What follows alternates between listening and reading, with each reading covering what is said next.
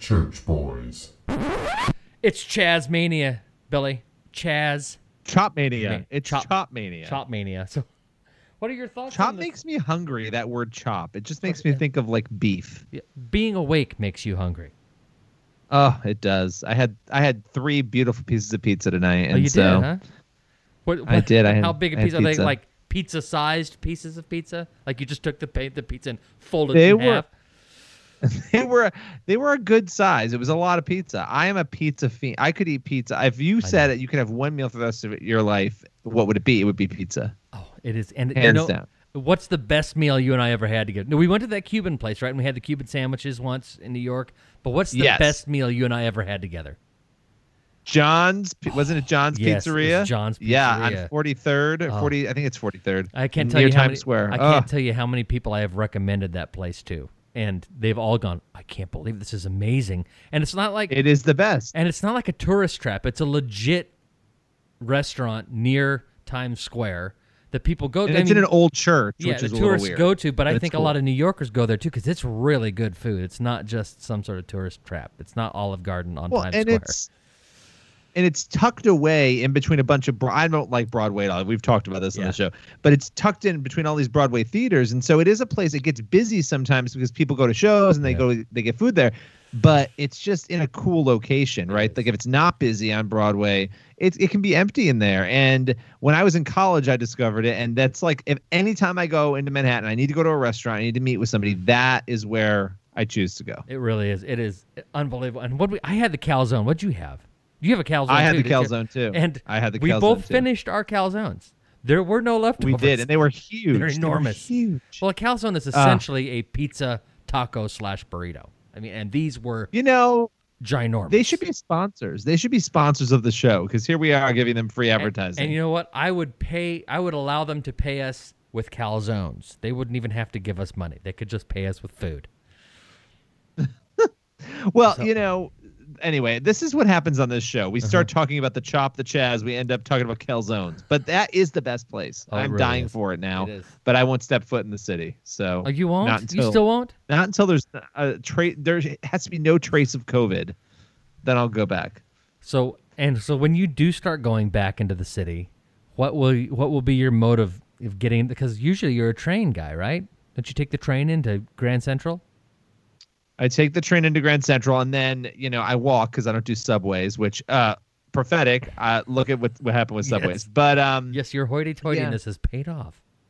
I mean, I don't know. I'm gonna have to like rob a bank so that I can afford to take black cars everywhere. Oh my goodness! Can you imagine?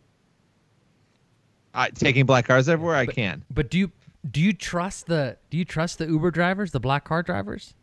I mean, seriously. they're Oh, I'm talking about like I'm talking too. about a service, not just Uber. I would yeah, like an but actual these guys, are, these, but these guys are. Do you think they're tested regularly? They're just No, I don't think anybody is. drivers. No, they're not. Are you kidding me? No, yeah, I don't. I wouldn't get in a cab right now either. I don't know. Like, I honestly don't know when I'll be comfortable going back into the city. It's kind of a crazy thought. Like, I wasn't going that often, you know, because of my current situation and, and working for companies that are not in, Well, in New York. don't- But well, well pe- what you when you say current situation, but people don't know is that you had an accident and you are paralyzed from the belly button down. oh, shut up! I did not. I just. I mean, working from home, I don't need to go in as often. But if Yeah. there was like, let's say there was a reason to go in for Fox News or something, I wouldn't go right now. I mean, I, I'm not. I have no interest. Not because I'm not petrified of dying of COVID, but I'd prefer avoiding it Right. and not giving it to other family members and all that. We've you know we've talked about this. I just I can't foresee a time anytime soon. And if you look right now, videos of the city, the city in many areas is still desolate. It's still completely desolate. Right. So what you So- wouldn't you wouldn't go into New York. What see now I'm listen, I'm a different I'm I'm experiencing a whole different COVID situation here than you are, right? You guys have it, you know, like everybody in your neighborhood has it except you. Like your girls have had it four times. I, that's so uh, we don't we haven't really had it here. So I I have a different mentality when it comes to I I would still personally, if it were me, based on just what I have experienced and my attitude toward coronavirus right now, I would go to the city. I would just avoid the subway, buses, certainly anything where there's a large crowd of people together. But as far as just walking down the street in New York and going to my office, I wouldn't have a problem with it. I would. I it's again, speaking from my experience now, I, I would I would go out to eat. Now I might decide, you know what, I'm just to get everything to go, but I'd be okay going to hotels like I always did when I when we when you and I both worked had the office in New York. When I'd go and stay in that ho- the hotel just down the street from the office, I would have any I would have no issue with that. Well, they don't. You can't actually dine in anywhere yet. I oh, don't Oh, really? think that we. Yeah, there's no dine in. We don't have dine in where I am right now. So there's nowhere. We're about to go into it. I don't know Friday, Monday, or Tuesday. They're about to go into phase three, which will allow you to eat indoors at 50% capacity. But right Wow. now you've got. So if you drive by the restaurants and we have restaurants like across the street from where we live. The seating is all outside right oh, now. Oh, okay. So that's so there how is people outdoor are. seating though. You can you can eat outdoors at a restaurant. Yes. For the past week and a half, you've been able to eat outdoors at a restaurant. Do all- Um, do all the but like workers- even the even workers- driving, the roads are quiet still. They're really quiet. Do all the workers have to wear their masks? Yeah. So you've got to. I think the workers have to wear masks. Um, you know, we've you have to wear masks in every store you go to. So there's no going to a store without a mask here. Um, So wait, so and I don't think ma- that's wait, masks change are, for a masks are mandatory where you are. They're yeah, well, yeah, by executive order. I don't know how they're enf- if they're enforcing that. I don't know that it's legally binding, but you technically legally are supposed to be wearing a mask. Oh wow! 'Cause I, around here, So- it's it's not mandatory from the state, but there there are some businesses that have asked people to wear like Costco. Everybody knows about the Costco rule, so there's places like Costco that have done that, but we haven't had that other stuff. So what is your what are yeah, your thoughts so on the, you you what, have to wear a mask in um in New York. Yeah, So it's man it's mandatory. what do you think about mandatory masks? What are you for it, against it? What do you think? I I I get the debate. I get both sides. I can understand both sides. I. I get both sides of it too. If there's evidence, and the problem is that this entire COVID thing has been mixed messages on every. And you talk, Yeah. you and I talk about this every day. One minute you're gonna die if you don't have a mask on. The next minute a mask is gonna spread the infection. The next minute a mask doesn't matter. If there was consistency, and I think there's probably more eh, like common sense. If you're putting a mask on properly, um, and everybody's doing that, that you are gonna have a lower occurrence of spreading it. So I understand why the state would say that. Um, I have not been inside of a store since March 15th, so I have no idea. I'm only going off of what I'm hearing from other people who have been in stores, you know, family and others. You know, shopping is not that fun of an experience at this point. You've got to wait. You can't just walk up to the line. They make some people wait outside and they Wow. count how many people are going in. I talked to somebody today who got their hair cut because you can get your hair cut now. And she told me that it was a miserable process. She had to wait forever, Ugh. and then you have to you have to write your name down, your address, because they have to report to the health department every single person who comes in to get their haircut.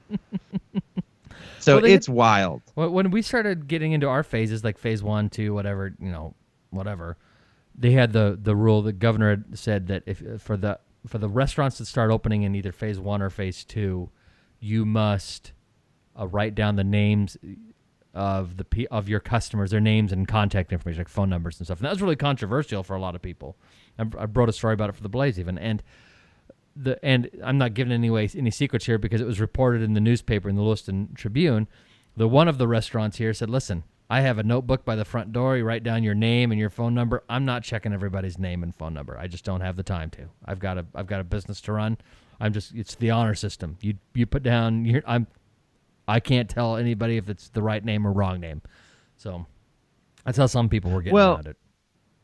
And as we're saying this, Howard Dean, we, you know, good old screamer Howard Dean, uh, about an hour Yes, yes, yes, about an hour ago.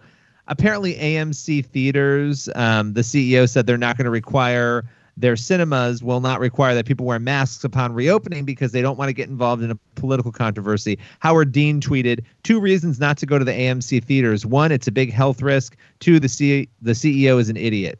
So people people are reacting. I mean, listen, I will say I'm not going to go to a place right now here where there are lots of people without masks right now because Yeah. it's not I think I think that one of the problems is the parks are getting filled with people because people want to get outside, right? Yeah. Um, and that's great, but it's just like the protests. You know, you have to wonder at some at what point is the volume so much that being outdoors is no longer a mitigating factor, Right. right? Yep. Um, I don't know. I'm not a scientist, but I'm freaked out enough to not explore it. So So yeah, I was thinking that maybe can we make a phone call real quick? Remember, I sent you a message a couple weeks ago from a friend. I think they sent it through Facebook, and they said, "By the way, here's so and so's phone number if you'd ever like to call." Do you remember this? It was a woman. I do kind of remember this. A woman sent us the message, but I can't find the message. And how do I find it on Facebook? Because this person sent it to. crap. They sent it to the Facebook. This is what happens. To our, to our Church Boys Well- Facebook page, but I don't even know how to find it because I'm. I feel like a, listen. I feel like an old person. Yes, I feel like an old person trying to use Facebook because they change things around and there's so much useless crap. I don't Facebook. like it. I don't like hate the new design, the new Facebook I, stuff. don't even, I'm I not didn't into like it. the I, old design. can we can we address something Yes. while while you're looking for that and and you're dealing with your elder care or whatever's going on over there as you try to find whatever it is you're trying to find can we talk about the fact that joe biden i just have to bring it up right now is up 12 points in a fox news poll over donald trump Unbelievable. I mean, a man who has not spoken and is, by all intents and purposes, a human ventriloquist doll at this point, is beating Donald Trump by 12 points. Well, but you know, there's a lot. There's a lot of time between now and the election. There's a lot of time between now and the election. There's plenty of time for for for Biden to extend his lead, and there's plenty of time for Trump to take it over because it's so fluid right now. Here's the crazy thing. Here's the crazy thing. We have gone through coronavirus, a pandemic, shut down the economy, had a huge hit, to, took a huge hit to the economy. Unemployment is through the roof. Government spending is through the roof. Our our federal debt is through the roof. We're you know say goodbye to any sort of spending limits because people have gone absolutely bat poop crazy. Add on top of that, race riots, police reform, police brutality, the the, the idiots in, in Seattle who have taken which we will get back to probably after we start the show. The idiots in Seattle who have taken over six city blocks, the attempts in other cities to start their own chazes or chops or whatever the heck you want to call it. All of this craziness is going on, and yet, and yet, we still have not gotten to the biggest story of the year, which is a presidential election. Can you believe I don't even want. I don't even know what it's going to be like the next few months, and I want to. I want to just read some of these highlights, right? Because this is fascinating to me. 56% of voters said they disapprove of Trump's response to the demonstrations, right? So the race Right. issues that are going on. Almost, I mean, 56%, you got that's almost six in 10. Yeah. Um, 60% have positive views of the protest. But here's the thing 61% of voters said they disapprove of Trump's handling of race relations in general. Um, these are big issues right now for people. 81% said they're concerned about racism, and two thirds of voters said that they view racism as a major threat to the stability of the country. So you've got a lot, and this is all going to change 50,000 times, like you're saying before the election. But there is no doubt Trump did not handle coronavirus that well. I'm not talking about the logistics and the. I think it was an unpre. Everyone's like, we knew this was going to happen. Nobody knew it was. Yeah, you all knew. Everyone was warning. We're always Yeah. warning, but nobody knew it was going to be the magnitude of what it was. I will give him that. I do think they mismanaged it, but it's more the rhetoric. It's the problem Trump always has, right? How he communicates, how he chooses to communicate, what he chooses to say. And with the race situation, what's so crazy is that he was handed on a silver platter what could have been the most amazing moment to actually unite people and stand up. And he chose to do nothing Yep. except mean tweet Yes. and make it worse. Right. I just don't. And I and, don't get and, it. and to tell fabrications about what's actually going on. I mean, it's one thing after another. One thing after I- another. I mean, this is interesting. Biden has so this is all in the Hill right now. I'm reading for Biden has a 79 point advantage among black voters, a 37 point advantage among young people, a 22 point lead in the suburbs, and a 19 point lead among women.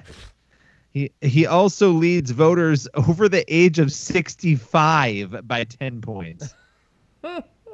um, I mean, uh, they so he's leading. Trump is leading by 41 points among evangelicals, and uh, he was carried by Christians overall by 64 points in 2016. So, and and here's the other crazy thing: Trump's only leading by nine points among rural voters. Wow.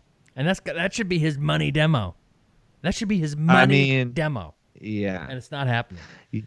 And can we address? I want to just Yes. if you if you're listening to this show and you have been one of the people who have said polls don't matter. I'm going to say this: polls change, things change, Sure. the polls change. I don't understand why people's positions change so much, but they do. But if you're in the camp, and Chris, fight me if you want to fight me, but I have to say this: I deal with a lot of people every week who are like, "Oh, fake polls, they're just like fake news." Yep. No, if you do a poll properly and scientifically, it is representative within a margin of error, and that's why you'll see 2.5 percentage points, which is what this one is. It is representative, and when you po- if you're going to point back to 2016 and say that the national polls were wrong, you are wrong because some of the state polls were definitely off, and there was some weird things going on with the way people were self-reporting. But a lot of the national polls were Yep. pretty spot on. Yes, they were. I don't have a. Hillary Clinton won the mm. popular vote. Yes, I don't have a problem with with polls. Now there are there there are polls that have a better reputation than others. You know, Rasmussen has been Yes. has had a reputation of being pretty pro Trump, pretty pro Republican, Yes. having a little bit of a bias. Yep. And I don't know. So what? So you're a you're a poll expert. Like you have a degree in this, or you've studied it, right? Doesn't your degree in one at least part of it in public policy or public polling or data or something? It's uh so social research, which was a chunk of it was this. Yeah, I So- mean my yeah my so first what- job out of grad school was working for Roper, which we, we did public affairs. So what makes a poll questionable? I mean, like the reputation of how they're how they're. Why aren't polls?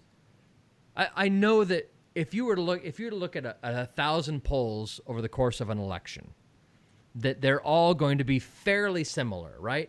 But you got you got outliers, and you've got a poll, polling companies that are consistently outliers and refuse apparently to change for whatever reason. Maybe because Rasmussen's like, this is what the Republicans want to hear, so it's what they're going to keep doing. But what makes what causes that huge difference in so many polls?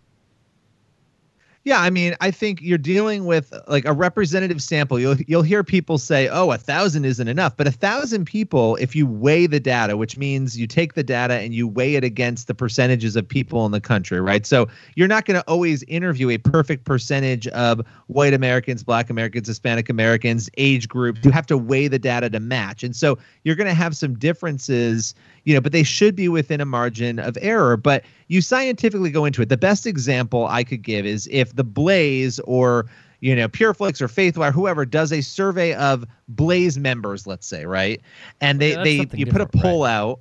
And you say, "Hey, I'm going to interview a thousand Blaze readers," and then all of a sudden you you say, "Oh well, you know, 50% of Americans believe dot dot dot. Well, that's not relevant because you did a poll of Blaze readers, right? Right. You you took it's okay to do that, but you'd have to say, well, this percentage of Blaze readers said or believe or whatever. So when you do these national polls, you have to do it in a way and it's and it goes into all sorts of statistics and and there's a whole backlog of understanding how it's done. But i do think you're right there are outliers and rasmussen has often been said to be more friendly to republicans uh, but at the end of the day, I mean, you can go and look at Real Clear Politics. You can see the averages. They do a great job. They pull all the polls together Right, and then they average them. And I what- actually like to look at that because I think that's a good sense yes, of what. Real, Real Clear does is- that, and I and I like that, and I get and I know that like if you're polling Blaze, you know, subscribers, or you're poll, if you're you know if you're the you're the nation, you're polling the nation subscribers or readers,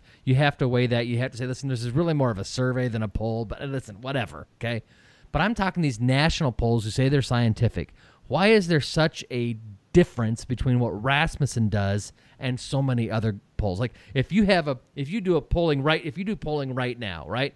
And you do Fox News got has Trump down 12 and Reuters does one and they've got Trump down 9 and AP does one they've got Trump down, you know, 10 and CBS does one they've got Trump down, you know, 10 and Rasmussen does one and they've got Trump up a point what causes that difference? I mean, it's not Rasmussen saying we're going to pull Rasmussen subscribers because that's not Sure. the thing. So, Right. what is what causes that kind of a difference?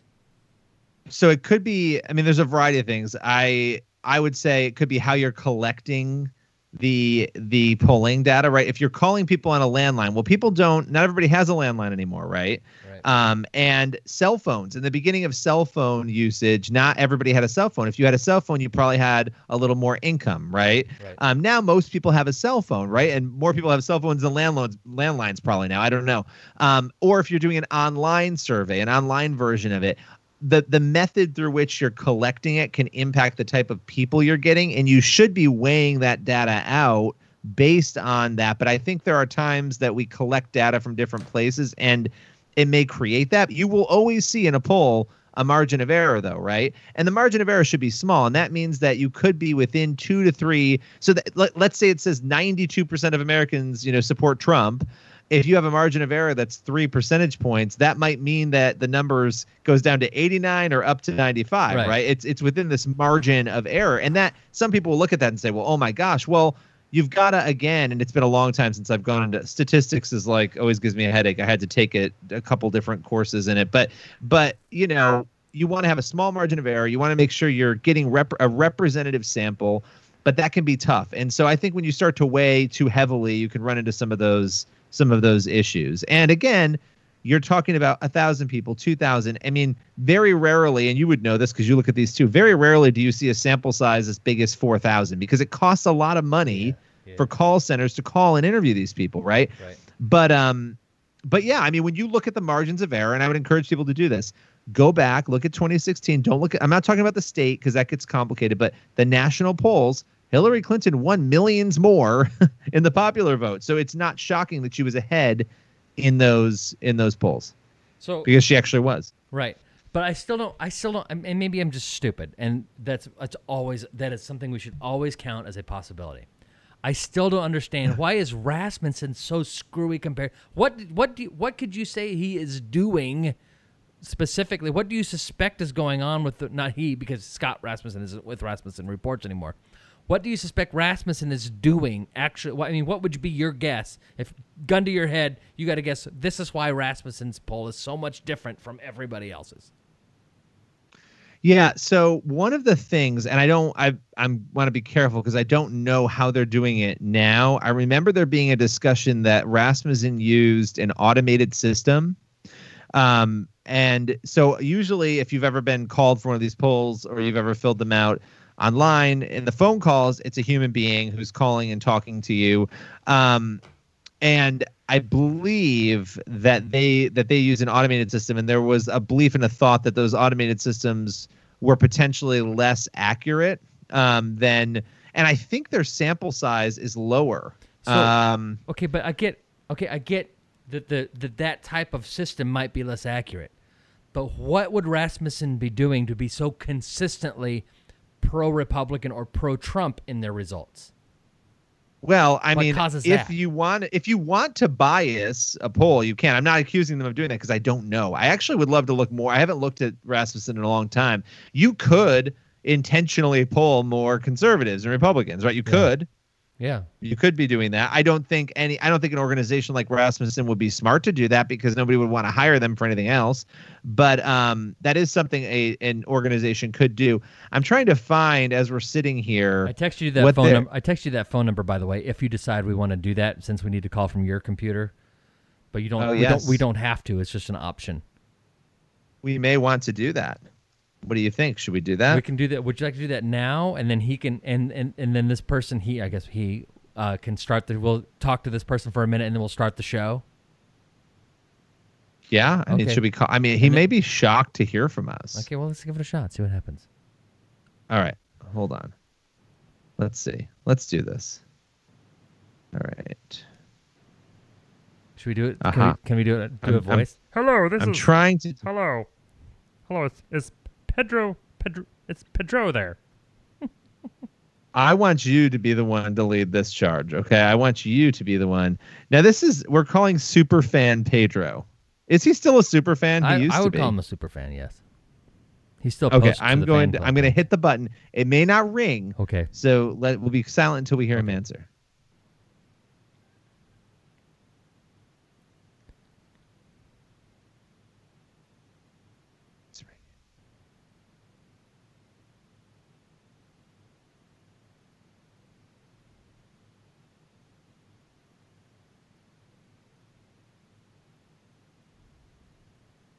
Is it ringing?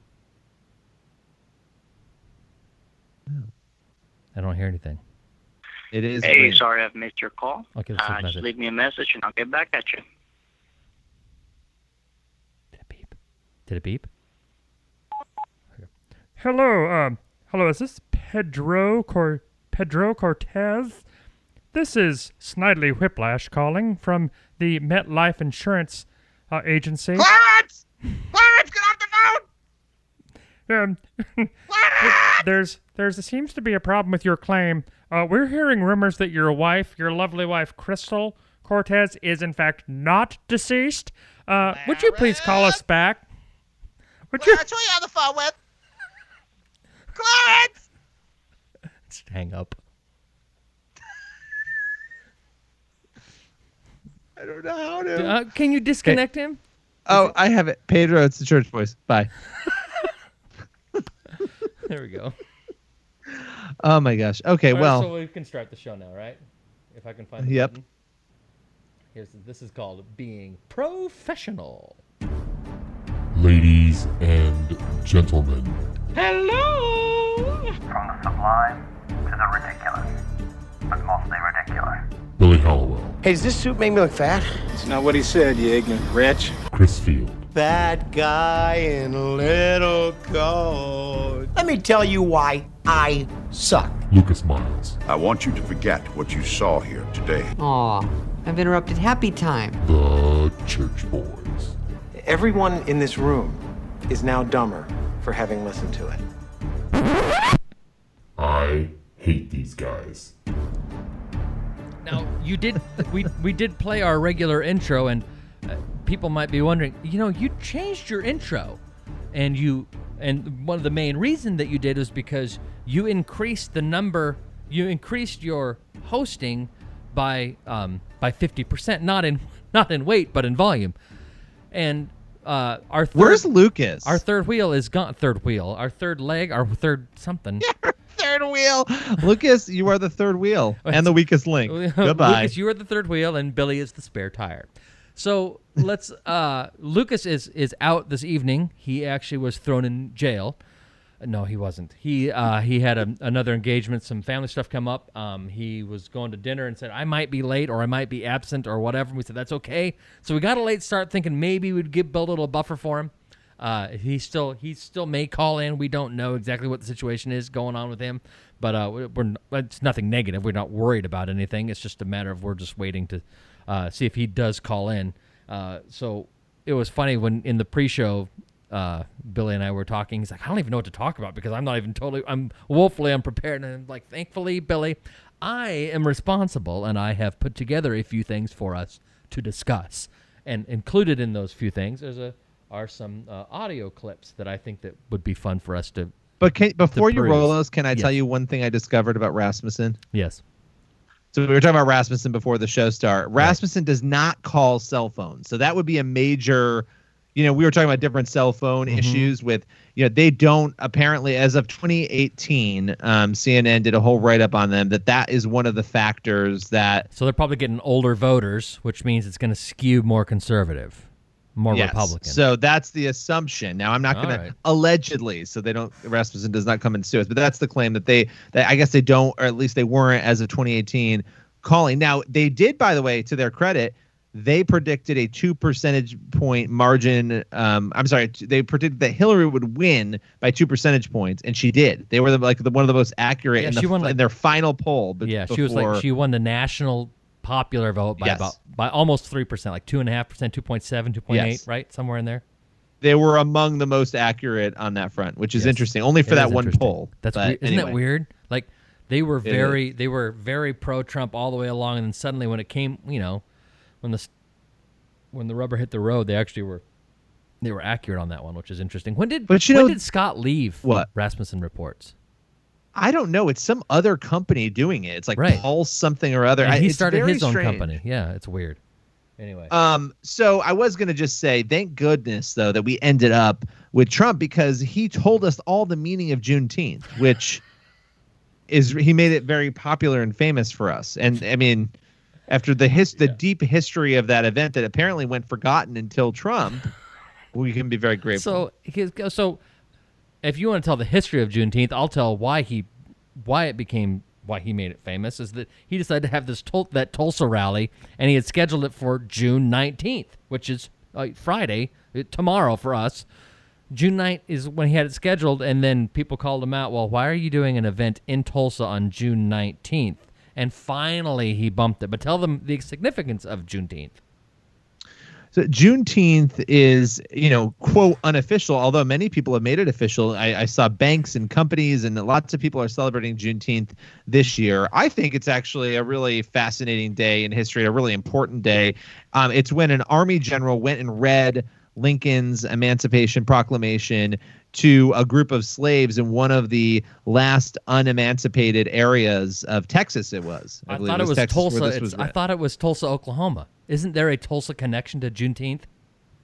Um, no. So no, the it, I do not believe so. It was in Texas where they read it. The Tulsa connection is that is the massacre in oh, that's Tulsa. right. That's right. That's right. Which I have to be honest, I had no, I, I did not know. I had forgotten. I'm sure I learned about that event. I had forgot. Right. I had to go back and read.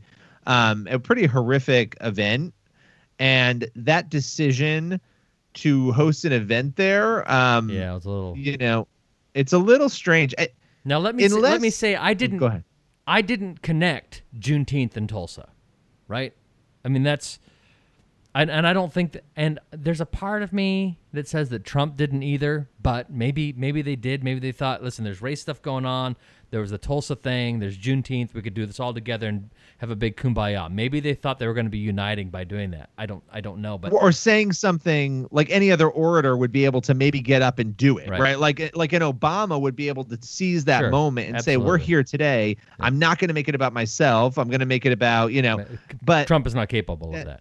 right, right. So it may have been that that was the plan. Maybe they didn't associate. I don't know, but I'm not gonna. But yeah, I don't believe. I think that June. That was the outrage that that horrible event happened on the anniversary of this day. But it was in Texas, um, where that happened. Right. I guess that was a state where there was. That was like the last state that was emancipated, I believe. But so, so um, Trump today, right? Maggie Haberman had a tweet about it she, with the New York Times, and somebody, other people did too. But something Trump said today.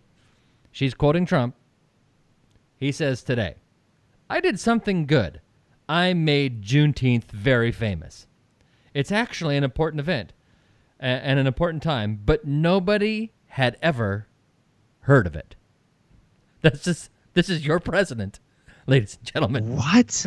this is what I'll read. The, I'll read that again because I read it poorly the first time, probably as poorly as it was spoken.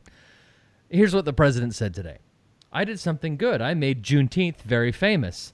It's actually an important event, an important time, but nobody had ever heard of it. Right? This is this is this is like when he said."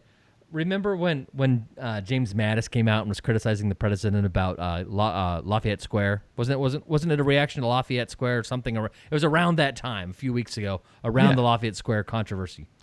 And Mattis comes out and blasts the president's disrespectful. Yes, okay, it remember, was remember around that. And then Trump comes out and says that that that Mattis was weak, just like he's doing with with Bolton today. Maybe we need to get into the Bolton discussion later too. I don't know, but he's talking about Bolton. Colonel how he's- Sanders? Colonel No, no, Sanders no, and Trump have a very fierce. no, he's not Colonel Sanders. He is Captain Kangaroo. Colonel Sanders is Glenn. Anyway, so Mattis comes out and, and is is is dissing what the president has done. I think again, I think it was in rel- relation to uh, Lafayette Square, and Trump blasts him. Says this guy's a nobody. I shouldn't have hired him. He was very weak. He's I was very disappointed. Fired him like a dog. I gave him the nickname Mad Dog Mattis, which we talked about last week. He didn't give him the name Mad Dog Mattis. He absolutely didn't give him the ma- name Mad Dog Mattis. In fact, I was gonna play this, and I think I'll play it now. So, oh, I gotta find it on here. It's, um, it's he- he- apparently, he- as a side note, before you Yes. before you get into that, uh, allegedly Trump has said that it was a Secret Service agent, an African American Secret Service agent, who told him about Juneteenth. So, I I picture because because Trump is going to take credit for making Juneteenth famous. He gave Mattis the Mad Dog nickname, and I think that I was thinking today. I- I thought, what does it remind me of? And it hit me. It reminds me of one of my all-time favorite movies, and apparently, Donald Trump is the father of Doctor Evil. Listen, come on, play. Very well. Where do I begin? My father was a relentlessly self improving boulangerie owner from Belgium with low grade narcolepsy and a penchant for buggery. My mother was a 15 year old French prostitute named Chloe with webbed feet. My father would womanize, he would drink, he would make outrageous claims like he invented the question mark. Sometimes he would accuse chestnuts of being lazy. So I wouldn't be surprised if one day President Trump comes out and goes, I invented the question mark. Would it surprise you, Billy? Or if he started accusing chestnuts of being lazy. Stupid. Oh, so great. All Oh my gosh. You know, we're living in an era of Make believe. insanity. Make We're living in a cartoon. Did I say this on the show or did I say this before the show about the, the news of the day? Like today, like this is election time. I can't remember when I said it because Yeah. I said it toward the beginning of the show or just before the show that uh, look at all the stories that are going on in the world. And the biggest Yeah, story I'm of just the looking. I'm just looking for Gog. I'm waiting for and Gog the to biggest pop out. story, and the biggest story of the year still hasn't happened. The election is the biggest story of the year. It happens every four years. The election of the president is always the biggest story of the ele- of the year. The the year that the election happens, election year, biggest story is always the election of the president. Always, it is always the biggest story, and yet we haven't even got to it yet. And look at what 2020 has been like. Unbefriggin' 2020 has been a dumpster fire It from has. hell. It really if we are being honest, it has been. I have more white hair after the last three months popping out of my head left and right than I can even count. It, So- it is. I just. Let's I talk. Can't, Let's talk I about what can't. go. Well, let's talk about what's going on. We started. We st- we, we were going to start the show with this. And we started, and then we got into other things, which is fine by me. We started talking about the Chaz or the Chop uh, in Seattle. And what what are your what is your take first on the Chaz? If, people don't know, the Capitol Hill, uh, what autonomous zone stands for, you know, it's what Chaz stands for. And Capitol Hill is a neighborhood in Seattle. It's not Capitol Hill for because the capital of Washington State is in Olympia, as anyone anybody who took you know fifth grade geography knows. So anyway, so Capitol Hill is a neighborhood in Seattle, and these hippies, these I mean these demonstrators, protesters, rioters, anarchists have taken over six square blocks of of Seattle, the tap in the Capitol Hill area, and they have called it. They started calling it Chaz, the Capitol Hill Autonomous Zone, and then they renamed it to CHOP, which is Capitol Hill Organized Protest. Is that what you told me? It's I mean it's ridiculous. Yeah, I think it's Capitol Hill or yeah, organized. And so they talk, they and they they want to get rid of this. So they took over the East Precinct and they took over City Hall, and they uh and they've decided they're going to ban the police, except that they have armed thugs walking around patrolling and beating people up and taking their lunch money, and that that's the new police. And they've come out and said we're the police now, right? So here's the funny thing, right? So who is patrolling as the police during the daytime? Antifa, essentially, right? These radicals. But who, mind you, is is minding the store, is doing security at night. When the Antifa people like, well, we're done doing security during the day, and so now we're going to riot. So who is keeping law and order, Billy, uh, in the Chaz uh, at nighttime? I give you Seattle superheroes. Oh, look at this. Oh, pardon me, Fox. What, what, what is the characters? Uh, oh, well, I go by Red Ranger. This is Spirit Fox, Justin Service. We're the Seattle superheroes. We patrol around, keep people safe, that kind of thing. Hey, keep keep Seattle safe. We love you back. You guys stay safe tonight, okay? Okay, so what you have to imagine here is that Elijah Shaver, Elijah Shaver posted this on Twitter. What you have to imagine is three fully covered in kind of spandex padded outfits with belts and helmets and masks. Okay, one guy is in red, one guy is in yellow, and one guy's in green or something. I don't remember. It's colors, but the main the guy who's speaking is the guy in red, and the guy who's speaking is, shall we say, not built like a superhero. He's really built more like a, oh, let perhaps a Blaze Faith editor. Uh, he's he's a he's a little bit round. Uh, I think probably You're his terrible. Probably his super I didn't strength. know you were promoted to faith editor either. I think probably his super strength would be cuddling. So let's listen to this again and listen. He he actually have nicknames as well. Let's see, did you catch those nicknames? Here we go. Let's listen one more time. It's a short clip. Oh, look at this. Oh, pardon me, Fox. What, what, what is the characters? Uh, oh, well, I go by Red Ranger. This Red Ranger. Spirit Fox, just Spirit Fox. service. We're the Seattle And Justin Service. We patrol around, keep people safe. Red Ranger. Hey, keep keep Seattle safe. Red Ranger here. We love you Red Ranger. guys stay safe tonight, We are here doing filming the Red Ranger get together. It's uh anyway, so that's who Seattle is relying on to protect protect its streets at nighttime. the Seattle superheroes. Can we address the chop for a minute? You know, imagine the Dollar Tree, which is a Oh. chain of stores in which all of the items are a dollar. Now, pretend that Occupy Wall Street is the Dollar Tree. It's a very, very cheap brand. The chop is like whatever horrific version of a wannabe Dollar Tree in the middle of a no name area of town would be. That is the equivalent of what this is. They are ripping off they are ripping off what Occupy was trying to do, and yet they're doing it in a more bizarre and troubling way somehow. The chop, the ch- chop is the yard sale that the Dollar Tree has when it can't get rid of its items. anyway, so, so these people, it's unbelievable. It's unbelievable what's going on there. In fact, here's the crazy: there there have been attempts in other cities to start autonomous zones, and these other cities they have locked it down, they've knocked them down, they've stopped them, right? But Seattle isn't. They're just letting it go, and, you know the governor and the the governor didn't know it had been going on for four days, and the governor didn't even know it was happening until he was asked about it at a press conference. What do you think of the Chaz, the Let's autonomous talk about zone? the And he had mayor. no clue. And then yeah, Mayor Duncan or Duran or whatever her name is, she didn't. She she's like, well, this is very peaceful. Like what? What station are you watching? I just don't. I don't understand. You know what? I I think that honestly, like on a serious note, right? We've joked about. It started with reality TV, right, and then it started with selfies and social media, and now it's extended into the going from the virtual world into the real world. This obsession with the self, right? Mhm. It's all about us.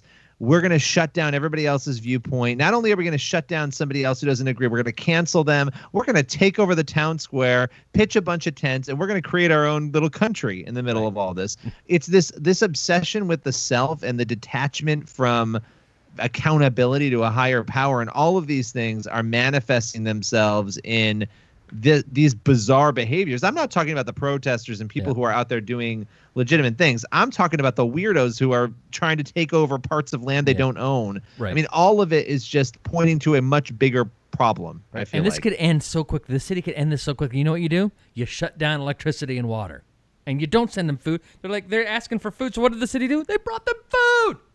They brought them food. Well, I've heard. I mean, if you look at what's going on with with businesses and business owners and the people who are like, oh, we want to get back to our lives. We're afraid to be living or working in this area. It's scary. I mean, you start to think about that, and you're like, man. I mean, this is really when you're elected to you know protect the people in your town or your city. And when you allow this sort of thing to go and this is not a protest. These are people who are saying we own this area of land and we're going to call it something ridiculous like chop. Yeah. and you you owe us something somehow. No that's not how it works. And i just yeah i don't know. I mean when you normalize this it sends the message to other people that they can do the same thing Well, and they're right getting which away they with tried shake- to do They're getting away with shakedowns. They're forcing these businesses to pay. It's like the mafia. They're, they're getting away with shakedowns of these businesses. It's unbelievable. So, t- so in Portland, right? Portland is Portland has such this, this incredible inferiority complex, and I've had friends from Portland, and and uh, and I love I love them to death. But I think that most of them would admit this. But they have this. Inf- the Portland, the city, has an inferiority complex to Seattle, right? And Oregon is the ugly stepsister of, of Washington State. Frankly, I mean to be totally honest. But so Portland so wants to be Seattle, and it can't be. It's like Portland, just do your. You're a beautiful city. Stop being lame. Be yourself. But except they have to be like Seattle. So a couple, a week or so ago, they tried to start their own Chaz and failed. They just gave up. I mean, they were they're like, eh, whatever. And they just stopped. They they are that lame, right? So then last night, Wednesday night, they they set up. They actually did succeed in setting up a Chaz, a chat, a chop, or whatever. In but it's not Chaz because it's Portland. But they did it in the neighborhood where the where the mayor lives, Mayor Ted Wheeler, big time left wing nutball. They set up a, a their own autonomous zone right there in his community, in his neighborhood, and they're going to hold essentially hold him hostage. And what does he do? He calls the cops, and the cops he orders a crackdown, and the cops shut this friggin' thing down forthwith. And it was fantastic. So he comes on the air today. He's being interviewed on one of the like KOIN in in Portland, and he's being interviewed and asked his thoughts on autonomous zone. Do you want to have an autonomous zone around here? He goes, I do not want an autonomous zone set up in Portland. And he said, I'm watching what's going on in Seattle. I'm not impressed.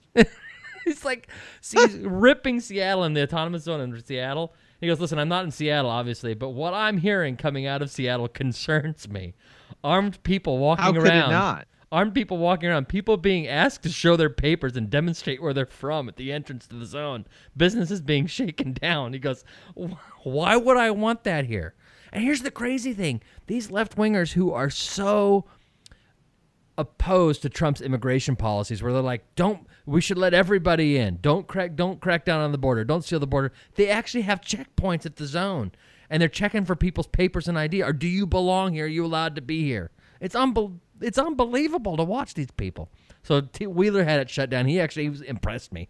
The things he said about Seattle and the fact that he's like no we're not doing that here. And got it shut down it was wonderful to watch Well, I just don't know why we think this is appropriate, but I, I really do. Like, I, I'm concerned. I mean, do you ever think about like what is the world going to be like for our kids, right? Like, I don't. These are not passing phases. These are things that keep happening, and they keep getting weirder. Yeah, yeah, yeah. Well, so speaking of weird, I want to do this one thing, and I, then I want to get on to our conversation about weird. There's a couple clips I want to play for you. First, somebody was writing about what was going on in the autonomous zone, and they did a post on Reddit, and they quoted a particular movie, one of my all-time favorites, and Fox News takes this Reddit post about the Chaz and reads it as though it's real news. Here's what here's what uh, Fox News reported. And we're also learning that there is infighting among some of the occupiers and some signs of rebellion against Raz Simone, who we introduced you to here on the story last night. One posting on social media that has now been deleted read this I didn't vote for Raz. I thought we were an autonomous collective, an anarcho syndicalist commune at the least. We should take turns to act as a sort of executive officer for the week. Now, if that sounds familiar, there's a reason for that. Listen. How do you do? How do you do, good lady? I am Arthur, King of the Britons. Whose castle is that? King of the who? The Britons. Who are the Britons? Well, we all are. We are all Britons. And I am your king. I didn't know we had a king. I thought we were an autonomous collective. You're fooling yourself. We're living in a dictatorship. A self-perpetuating autocracy in which the working classes... Oh, there you go, bringing class into it again. Well, that's what it's all about. If only people would... Please, realize- please, good people. I am in haste. Who lives in that castle? No one lives there. Then who is your lord? We don't have a lord. What? I told you. We're an anarcho-syndicalist commune. We take it in turns to act as a sort of executive officer for the week. Yes. But all the decisions of that officer have to be ratified at a special bi-weekly meeting. Yes, I see. By a simple majority in the case of purely internal affairs. Be quiet. But by a two-thirds majority in the case of Be more major- quiet. I order you to be quiet. So that's where that Reddit post came from. Somebody just talked, copied, just transcribed the constitutional peasant from Monty Python's Holy Grail and put it on Reddit. And Fox News read it as though it was an actual complaint from the Chaz people. It was fabulous. Oh Okay, so my one other- gosh. Well, Go, go ahead. Well, we're, we're seeing reports. I was just I saw a Fox News report earlier that a Seattle private. First of all, that's hilarious. But second of all, a Seattle private uh, security company is hire is being hired by all of these people inside because the cops allegedly aren't responding to low priority calls and people are freaked out. They don't want to leave their homes and businesses are closing down again after reopening after COVID. And so they're actually calling these companies because there's reports of people walking around with the AK-47s and AR-15s and the whole nine yards, policing the area themselves. Um, and yet these people are afraid, so they're hiring private There- companies. There I mean, was how a- crazy is that? There was an auto repair shop near the Chaz, but outside of it, outside the boundaries of the Chaz. Clearly outside, not just like on the outside the boundary of the Chaz. And they caught a guy who had broken into their store, this father son who owned this auto repair company. They caught a guy in the lobby of their store at night, and he's trying to set it on fire. He put hand, hand sanitizer out and lit it, and they got the fire out, and then they apprehended the guy. Right? They caught him, and they had him down on the ground, pinned down, and the son's holding him down, and the father calls the cops, calls nine one one, nineteen times, nineteen. He's trying to get the cops there. He's trying to get the fire department there because a fire had been, you know, had, had been lit, and they couldn't get him to respond. And finally, on the nineteenth call, he said, the cop said, "We are not, we are not coming. You are on your own." And so this father son duo have this suspect held to the ground. And what happens? These other people from the Chaz start breaking down their fence and walking over the property, demanding and getting in the face of the of the son, demanding that they let this suspect go. And they let him go because they feared for their own lives. Can you believe that? That's in the United States? I can. States. I mean, this is some like this is some. Remember the old Left Behind movies with Kirk Cameron?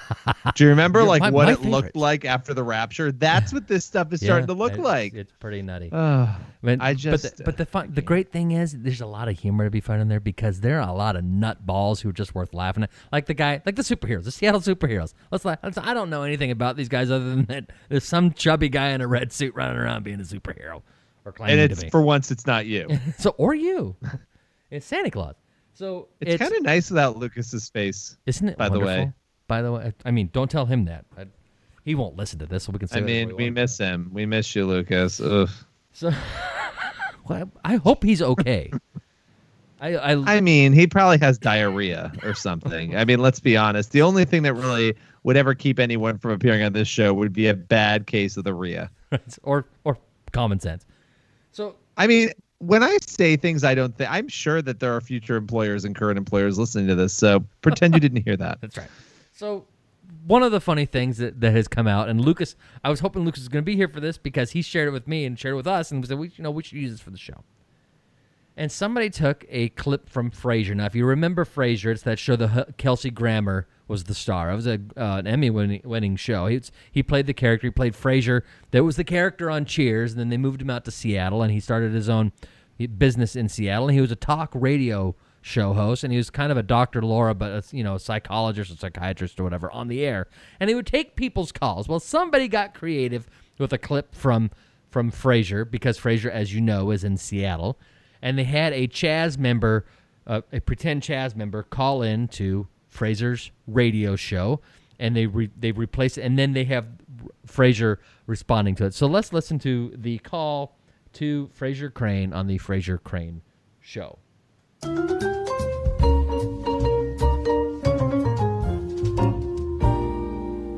Yeah, hello. My name is my name's Roger, and I am a resident of the nation of Chaz. I'm having a bit of a crisis. All of my conflict-free, locally sourced food storages were raided by a band of steampunks, and my U.S. currency is no longer recognized in the Chaz. I'm getting a lot of text messages from my biological guardians, whose basement I recently liberated myself from. But now I have no food, and I'm thinking about reaching back out to them for some aid. Does that compromise my status as a non-binary, full-core, anti-fascist, male feminist, non-patriarchal, intersectional ally? Roger, at Cornell University, they have an incredible piece of scientific equipment known as the tunneling electron microscope. Now, this microscope is, is so powerful that by firing electrons, you can actually see images of the atom, the infinitesimally minute building block of our universe. Roger, if I were using that microscope right now, I still wouldn't be able to locate my interest in your problem. I liked that one. I thought that was fun. So these Chaz weirdos, we've we've dealt with them. Now, Billy, you were talking about this world that we're that we're living in. What our it's it's a, it's the world our kids are inheriting. Is they're It's, stuck living it's terrifying. in. And these It's and- terrifying. And people who are extreme and extremist and as you know, and it's on the right and it's on the right and on the on the left. I mean, we've got we've got you know Antifa and socialists and commies and all that kind of working together on the left, and we've got Proud Boy types and 4chan and you know QAnon and all this other friggin' garbage that's on the quote right, uh, as we like to say. And what do we do? I mean, what's I mean, other than I mean, obviously, okay. Here's the Jesus, the, the Jesus God Bible answer. We pray, and as Christians, we we live. I mean, lives, that is the solution. and as I Christians, we live lives that bring glory to God, and we try to teach other about other people about Christ and His redemptive power. All those things are things we absolutely must do. But are, is there is there public policy that we can support? What what do we do? I mean, at the we- end of the we- day, we uh, encourage personal responsibility. We get back to the basics. Even if you're an atheist, the basics of of human interaction that we respect the first amendment. We don't try to cancel everybody we disagree with. We take a moment to breathe before we decide to react. I mean these are things you know you don't have to we we know jesus says love god love others. Fine. If you don't want to love god at least try to love others not on the condition of them agreeing with you not on the condition of that. It's not all about you. Yeah. like it's not all about you. Who cares right. We all matter. We all have value but it's not all about us. And i feel like that's the problem. Like that's at the at the core of all of this. The other problem is that, you know, listen, you're filling yourself up with something. And I'm not there are plenty of people who are let me just clarify before I say what I'm about to say. There are atheists who are nice people. There are atheists who have a, some semblance of morals. There are moral atheist people. Now, I believe there's a highest moral code that we're supposed to abide by and that we're supposed to base that on God. So I believe that the highest form of good comes from a relationship with God. That doesn't mean you can't be good if you're not a Christian. So let me clarify that. But sure.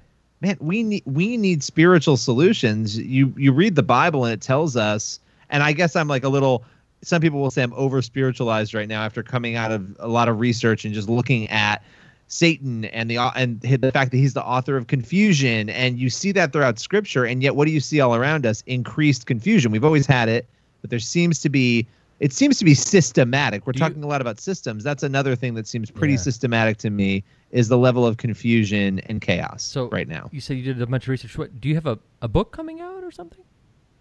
Well, I wasn't going to bring it up, but I know you and Kate Scanlon would, would love for me to bring it up. Our friend Kate. Yeah, it's called Play, Playing with Fire, and, and the entire book focuses on this question of is there a Satan? Who is Satan? What does the Bible tell us? What do theolo- theologians tell us? What do what do people who have gone through experiences with this tell us? And how does it impact culture? And I mean, a lot of people are going to look at this book and say you're a total nut job. Why would you look at this? But I would say if you're a Christian, even if you're a nominal Christian, you don't get you don't get to look at the Bible and say, "Oh, I believe this part, that part, and this part," and right. cherry pick. This is a huge part of Scripture, and I think it's one that maybe if more of us understood it and then I'll get off my soapbox. We would be in a much better place individually and, and corporately. Yeah, I, oh, I totally agree. You're absolutely right. And uh, but here's the other part: is that a lot of people, and I want to play a clip. It's in a funny clip. It's from John Cleese, who also happens to be from Monty Python, but this isn't a Monty Python clip. But a lot of people are extreme, and then they get off on being extreme. Like there's the the only thing that makes them happy is being unhappy and hating other people, right? Listen, I hate other yep. people. It's just my nature, but I don't enjoy hating other people. That's kidding. I don't actually hate everybody. So but stupid. there are a lot of people that they, they the meaning they find on the, on the right and the left. Listen, you can I can you for every uh, to my current conservative friends who are listening right now, for every left wing nutball that you can point out and that says inappropriate things, I can find you two conservatives or and so called Christians who do the same thing, because it is absolutely unbelievable what is going on out there. I mean, it's it is yeah. completely inappropriate when when we have people. I'm not going to say names because I'll get myself in trouble. But when we got people, I saw it today, posting clips f- littered with profanity, uh, audio clips, very popular media people, littered with profanity, and then talking and and or the same people who are saying that they're Jesus lovers and they're Christ followers, and then they talk like this. Are you are you kidding me? Are you kidding me? I'm calling you out right. Now. I'm not yeah. gonna use names right now because it's not it's not fair. I'm it's I'm just throwing it in the ether, and that's not. I don't want to do that to them. But generally speaking, right? I, listen, I work I work with 50 teenagers every friggin' Wednesday night, and they have more sense than than these people right? These these kids, we we have our youth group is called Catalyst, and we have brand new shirts that we just made that I paid to have made, and got a big logo on the back on the front with a with cool a little bit of cool writing, and then a, a little thing on the back that says "Change starts here." That's our that's our motto. And most of these kids are not church kids, and we've told them you can buy these shirts for five bucks, right? And it's gonna we're gonna maybe break even selling all these but we want these kids to be able to have them because they identify with this with this group but they're not church kids and most of them don't know who jesus is really i mean they know who is as far as what we're teaching them but as far as having a relationship but they have enough sense to know. I said listen i want you to buy a shirt. I want you to have one. I want you to be a part of this group what we're doing. But if you're going to walk around being a dinkus don't be wearing the shirt while you're being a dinkus. They have enough sense to understand what i mean when i say that. But we got a bunch of people in the media including on including places that you and i either do or have worked who post videos and stuff and, and nonsense online, and you're going, dude, take off the the Jesus T-shirt if that's how you're going to act and that's how you're going to talk. You and I can every once in a while get pretty serious and fired up, but we're never purposefully crass. I mean, that's No. because it's bad representation. I don't want I I explain to me how I explain to somebody else who I'm trying to witness to. Can, can I'm having these conversations, and then they would listen to me rattle off a bunch of profanities on the air? Are you kidding? Are you kidding? Yeah, no, it's it's completely insane. So I mean, the fact, yeah, yeah. So there's people on the right and the left. There's my lead into this clip. The people on the right and on the left who are absolutely that they get off on having people that to hate, and that's where they find their fulfillment. So here's here's John Cleese on extremism. Seriously, though, we've heard a lot about extremism recently. A nastier, harsher atmosphere everywhere, more abuse. By the way, he recorded this, I believe, 30 to 35 years ago. Okay, so this is how old yet prescient this is. and bovver boy behavior, less friendliness and tolerance and respect for opponents. All right, but what we never hear about extremism is its advantages. well, the biggest advantage of extremism is that it makes you feel good because it provides you with enemies. Let me explain.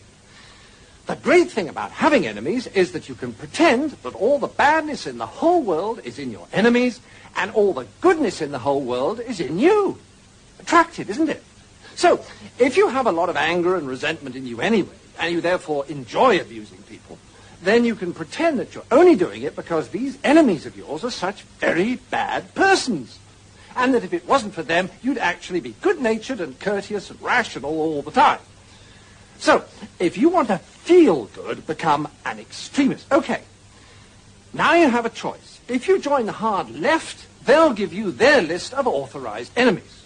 Almost all kinds of authority, especially the police, the city, Americans, judges, multinational corporations, public schools, furriers, newspaper owners, fox hunters, generals, class traitors, and, of course, moderates.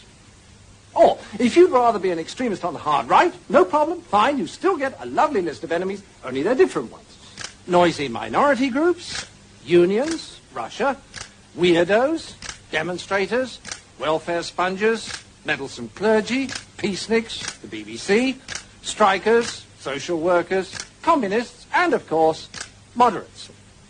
And upstart actors. Now, once you're armed with one of these super lists of enemies, you can be as nasty as you like and yet feel your behaviors morally justified. So you can strut around uh, abusing people and telling them you could eat them for breakfast and still think of yourself as a champion of the truth, a, a, a fighter for the greater good, and not the rather sad paranoid schizoid that you really are. So I thought that was absolutely spot on. That is that speaks exactly to what we're dealing with today in our political environment.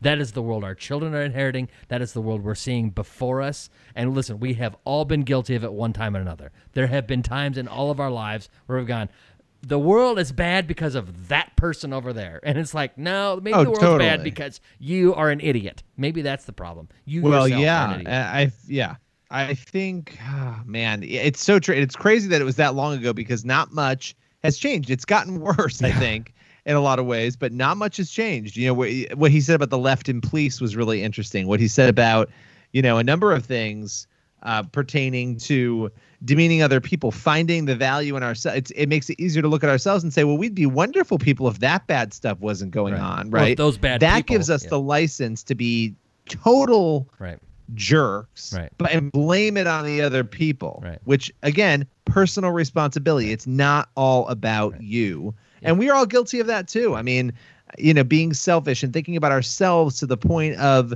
to the point when we demean others or we don't think about them. And i just think these are the things that are wrong in society. These are the things that are wrong in culture. And we're not teaching i mean you, you are and i'm trying to you know teach our kids to do the right thing right? And have faith love god love others follow through take personal responsibility. But a lot of people are not teaching that to their kids Okay, so everybody knows uh, we. I'm I'm going to use the names of your daughters as an for an example situation, and you've given their names before. We, this, why I'm not giving away any secrets. All right, we can say their names. Ava and Lily are having a dispute. And Lily or Ava comes to you and says, "Daddy, Lily just socked me right in the nose." Right? This happens like three times a week. It's Continue. actually so. Li- Lily and Ava come to you, and Ava says, "Lily punched me in the nose." Right? And Lily says, "Well, Ava, Ava took my ice cream." Right now, which could happen, I suppose. Would you say to Ava, "You know, you had it coming. You took her ice cream," or would you say to Lily, "You know what, Lily? Even if she did this to you, you don't get to punch her in the nose." Proper adult Uh, behavior, proper yeah. civilized behavior is no, you don't get to just punch them in the nose because they took your ice cream. Right? You Yes. still talk to the person who took the ice cream and say, listen, don't be a jerk and take the ice cream. Right? But you, it's just ice cream. Right? If if, if Lily if Lily comes to you and says, Dad, Ava slapped me across the face. Well, Ava, did you slap her across the face? Yes, but but but Lily said that I I looked like a, a frog, right? Well, I don't care what Lily said to you, Ava. You don't get to slap her. Yeah, for and- some for some reason that doesn't apply to American civilization. And it doesn't apply apparently to a whole lot of people in the church, and that drives me nuts. Well, and I think the church is experiencing the panic and shock of watching culture shift after enjoying a long time being on top of culture. You watching said shift. very rapidly. Shift, by the way. He said culture Shift. shift. yes. Well, sorry. it's doing both, but yes, shift. Um, and you're watching it shift, and in that process, panicking and looking for political saviors to hold things back.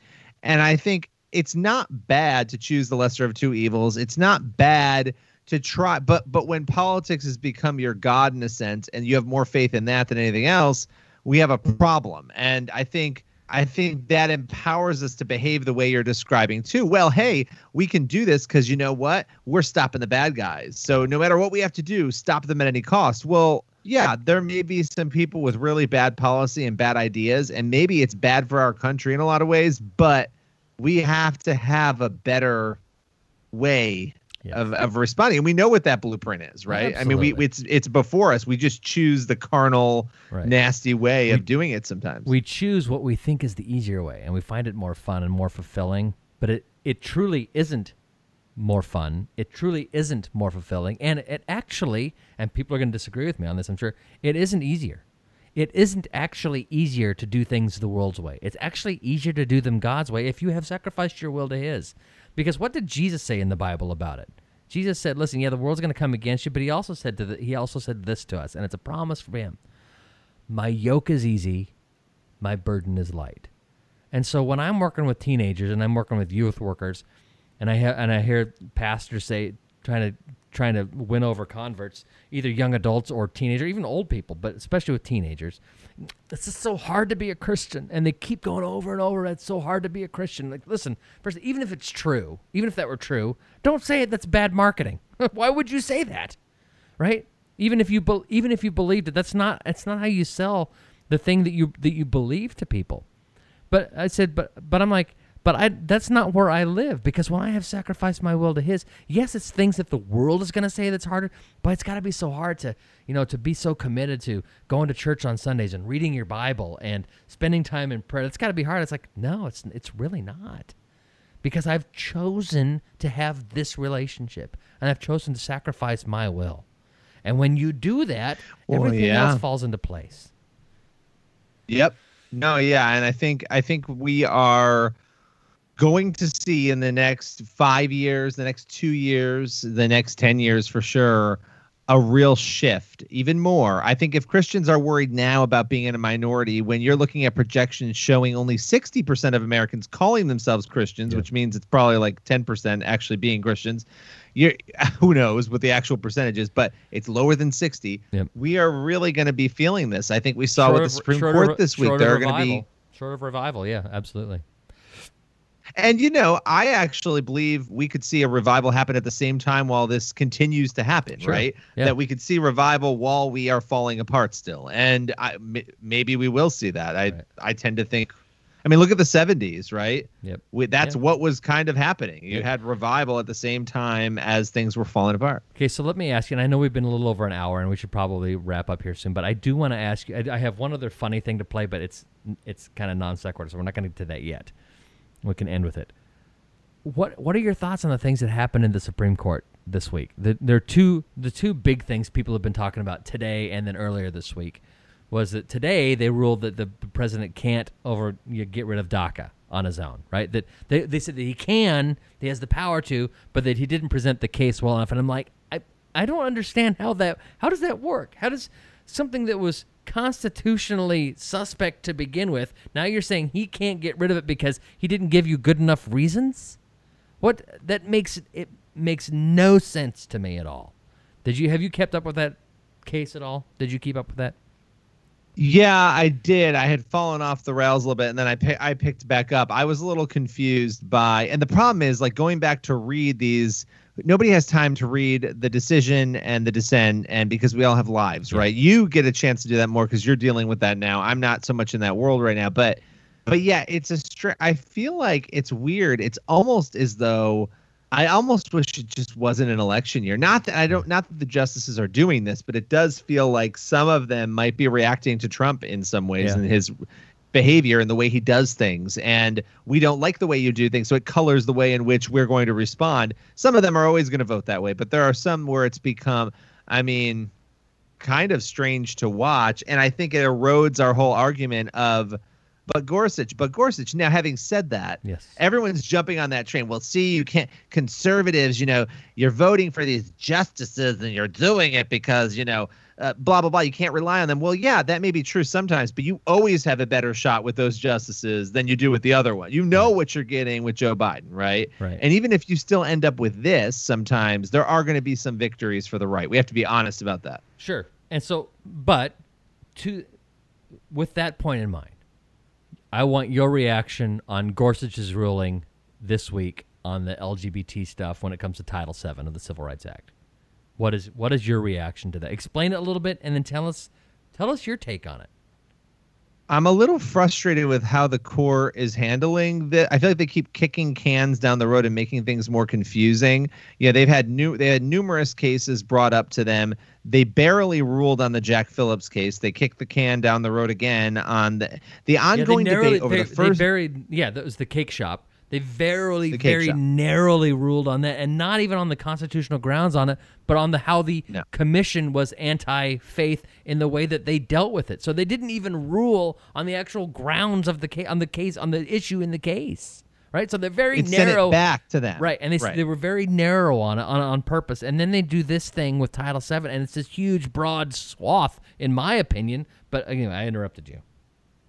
Well, now and and listen, I I look at it and it creates more questions. The the Supreme Court needs to, they have to, and it makes me nervous. Are they doing this to kick it down the can to the uh, so far that people don't care anymore about these rights? We have a First Amendment for a reason. Mm-hmm. Okay, you have freedom of religion. Not just freedom of religion, obviously freedom of pre- freedom of association, mm-hmm. right?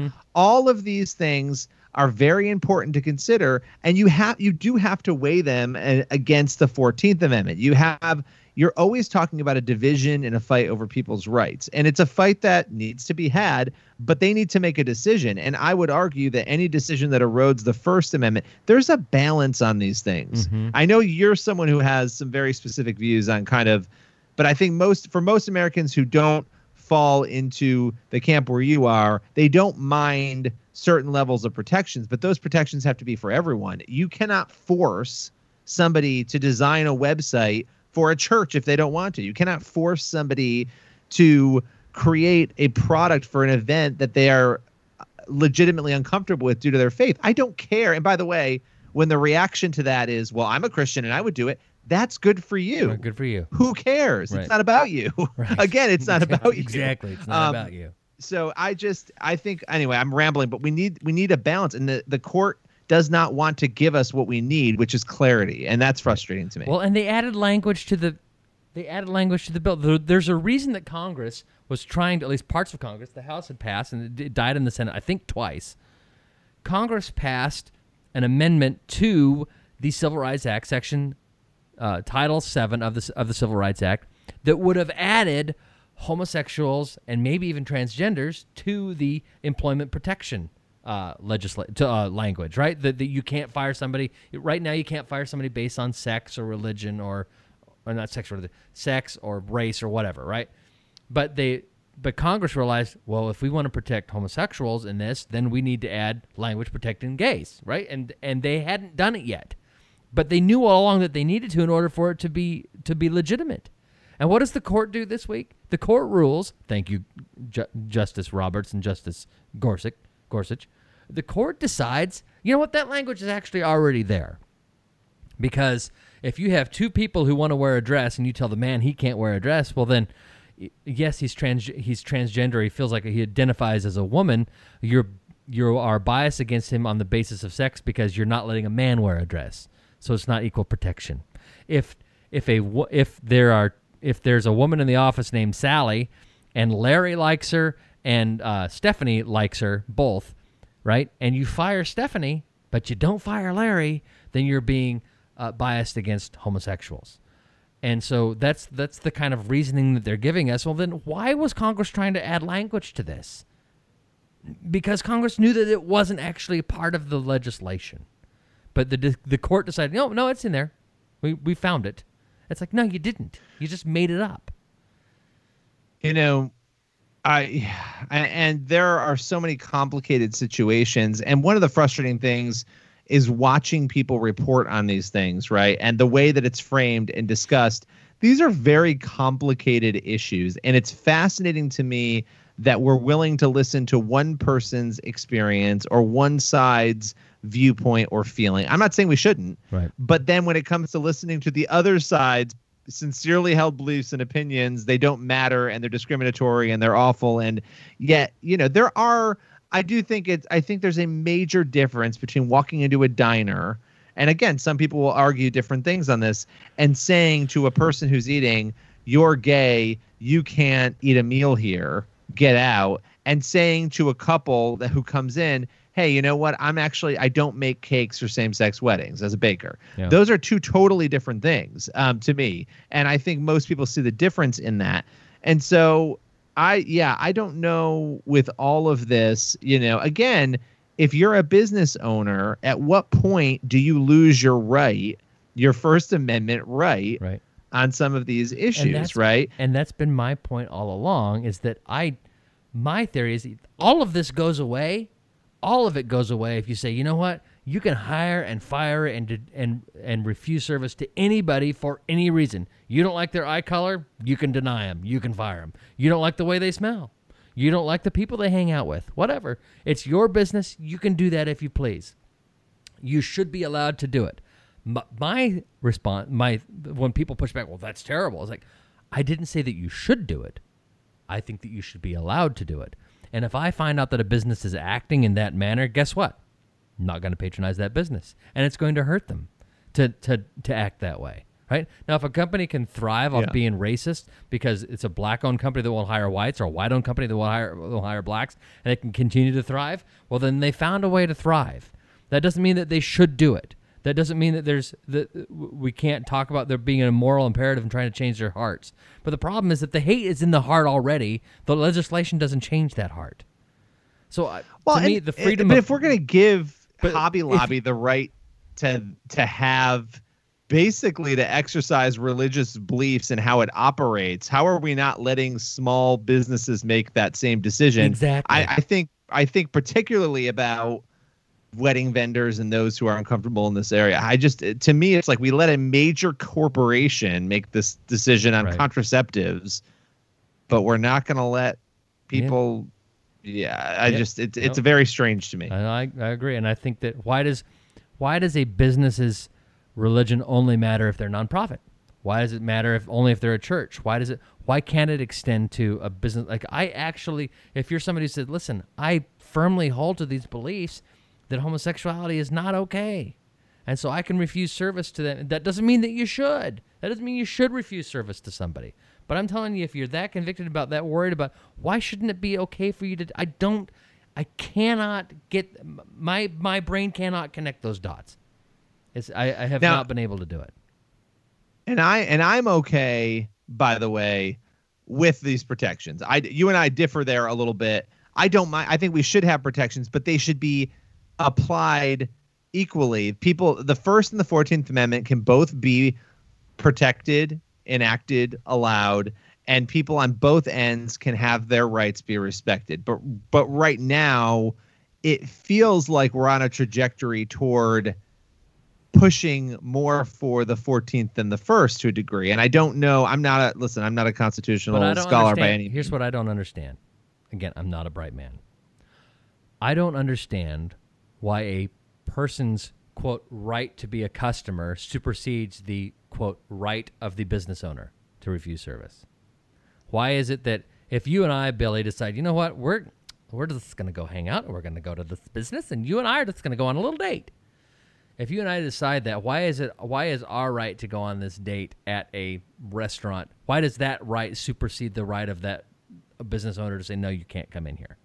I don't understand. See, uh, to me, neither of those things are. I, I don't understand.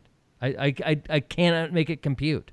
If it's legitimate for the customer to have the right to go in, why isn't it legitimate for the for the business owner to say no, you can't come in? It's my business. It's my freedom to associate.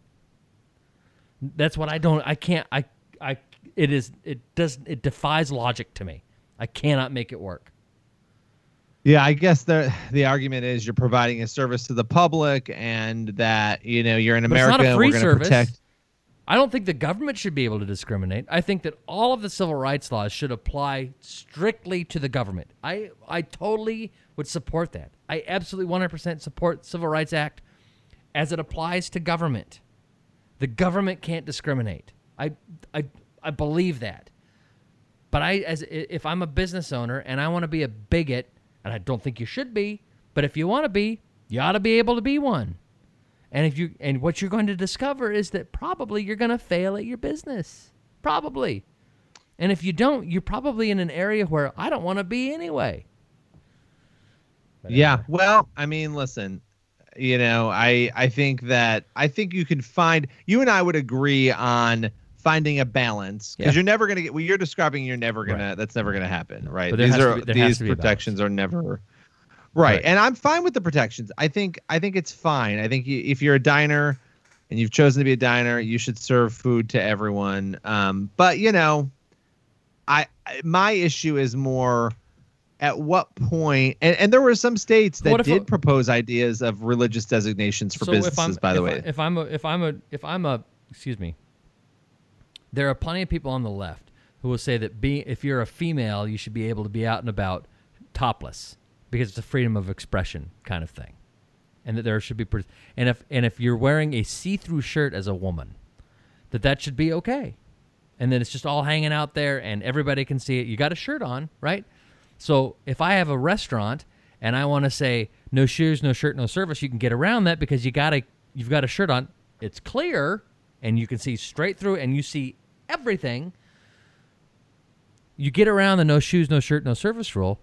Can I as a can I say no you can't come in because I we, we're not going to have that filth here. Uh, we're, we don't. We, this is a family place. We don't want you walking around. Well, does their right to quote express themselves trump my right as a business owner to not have that nonsense in my business? That's why. That's why I think the fewer of these kinds of rules we have, the better, rather than having more of them.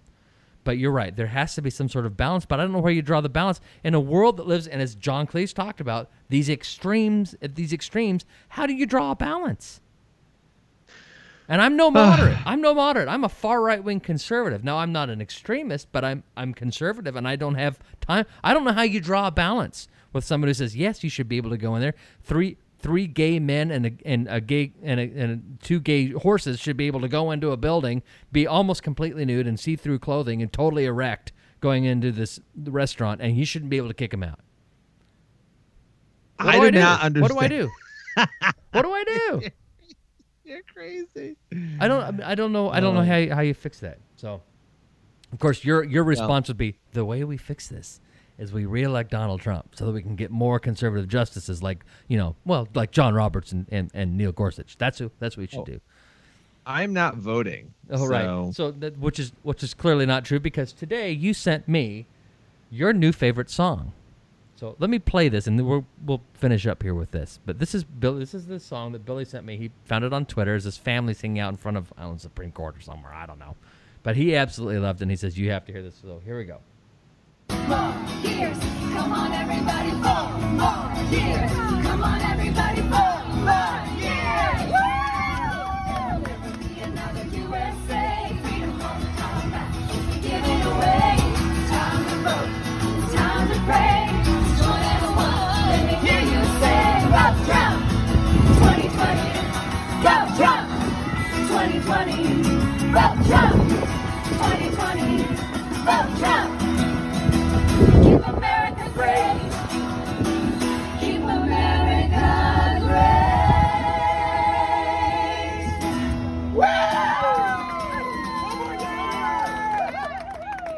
I've been working for like 15 hours. Why did you do that to me? I'm like, Now you're not gonna be able to sleep, did right? me in. So that's that's so that's the crazy. That's the one of the things that drives me nuts is that that is. But Lucas, that's that's the that's the Trump base. That's the and I'm going. Why is why do you think that that's something that it, it will attract anybody to that? To what you're, I don't get. I can never. I will never be able to wrap my head around that ever. I'm fairly certain these are Democrats trying to dissuade people no, from these were voting. these were these were definitely Trump people. These were these were probably I don't know who they were. I shouldn't say because it's not nice, but I was going to say something about them being Oh, white, some white talent. white evangelicals with some with some musical talent who probably some of them lead worship in their church and half of them are homeschooled. But I'm not going to say that. I was Oh thinking about God. it, but I'm not going to say it because that would be cruel and unusual. But oh, anyway, so I Amy wanted- Klobuchar removed her name from consideration as VP. Oh, really? Well, she She, would some- like. She wants Joe Biden to choose a woman of color. So, So welcome, what? Kamala. Here Kamala- we go. Yeah, Kamala Harris or the babe from Atlanta, who was that was should be the governor of Georgia. Stacey Oh, Abrams. Stacey. Yeah. So Um, anyway. that's really interesting. Interesting. So all right, so are we done? We, we this is our our Yeah. San, Goodbye, our Sans Felicia. Lucas, End this. Sans Lucas episode. All right, so w- Lucas, I'm sure we'll be back next. year. Oh, and next week you are. Can you talk about what you're doing last week? Next week for at least one day, if not maybe two. Are you allowed I'll to talk to about share- that yet? I'll, I'll share it. Ne- I'll share it next week, just Okay. in case things fall through. Okay, so yes, we definitely have to talk about that next week. But Billy has a fun little su- fun little surprise for what's going on uh, in Billy Land next week. He could be, he could be the next major television star. The next Bachelor. The first Andrea- married Andrea would- bachelor. Andrea wouldn't allow that, I don't think. Well, I mean, it would it would actually be like a food version where I just try different types of food. Keep America great.